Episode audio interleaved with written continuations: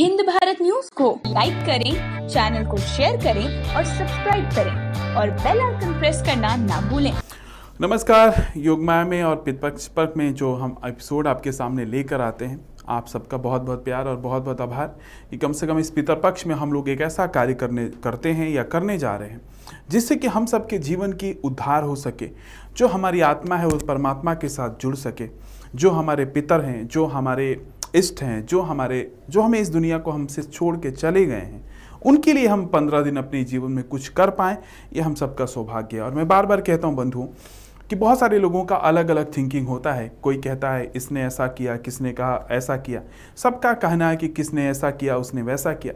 मेरा मानना है कि जो आपका संचित और प्रारब्ध कर्म होते हैं, वो आपके जीवन भर आपके साथ चलते हैं।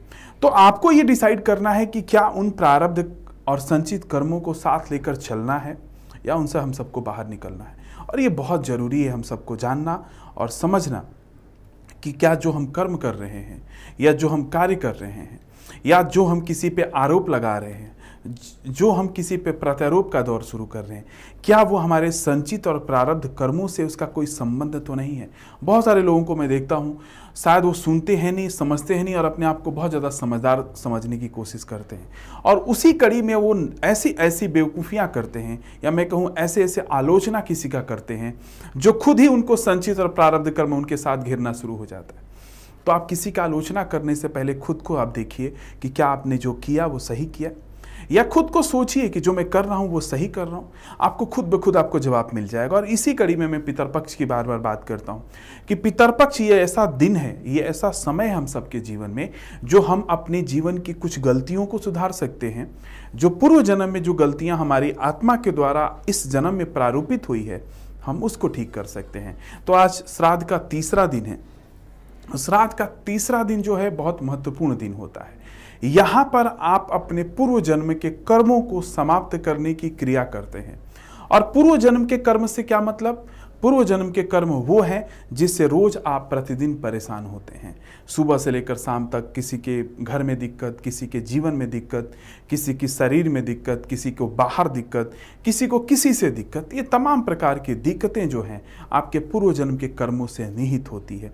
तो तीसरे दिन अगर आप चाहते हैं कि पूर्व जन्म के कर्म आपसे दूर रहें पूर्व जन्म के कर्म आपके जीवन पे प्रभाव ना डालें तो आपको दो काम आज के दिन करना चाहिए। पहला काम तो ये करना चाहिए कि जब रात्रिकालीन आप विश्राम की अवस्था में जाएँ, जब आप सोने के टाइम पर जाएँ तो एक घड़े में, कोई भी मिट्टी के घड़े में पानी रखकर अपने सर के नीचे रखकर सोना है, यानी कि सर के आसपास पानी को रखकर सोना है। और सुबह उठते ही प्रातःकाल जैसी आपकी आँख खुली, यानी कि जैसे आपकी आँख सूर्योदय से पहले ओपन होती है उस समय आपको उस पानी को पीने के बाद, उस पानी को तोता हो, कबूतर हो, कोई भी पक्षी हो, कोई भी पशु हो, उसको उस पानी का सेवन करा देना चाहिए। उस जूठे पानी का जो पानी आपने सेवन किया है। इससे आपके पूर्व जन्म के जो कर्म हैं, उससे बहुत कुछ आपको मुक्ति मिलना प्रारंभ हो जाती है तो। आप देखते रहिए हमारा ये श्राद्ध के ऊपर विशेष कार्यक्रम। अगर आपको अच्छा लगे तो इसको शेयर भी करें। आप यूट्यूब हमारा जो चैनल है, योग माया हिंद भारत, उसको आप सब्सक्राइब भी करें ताकि नित्य प्रतिदिन आपको नई नई जानकारी आप तक पहुँचाई जा सके।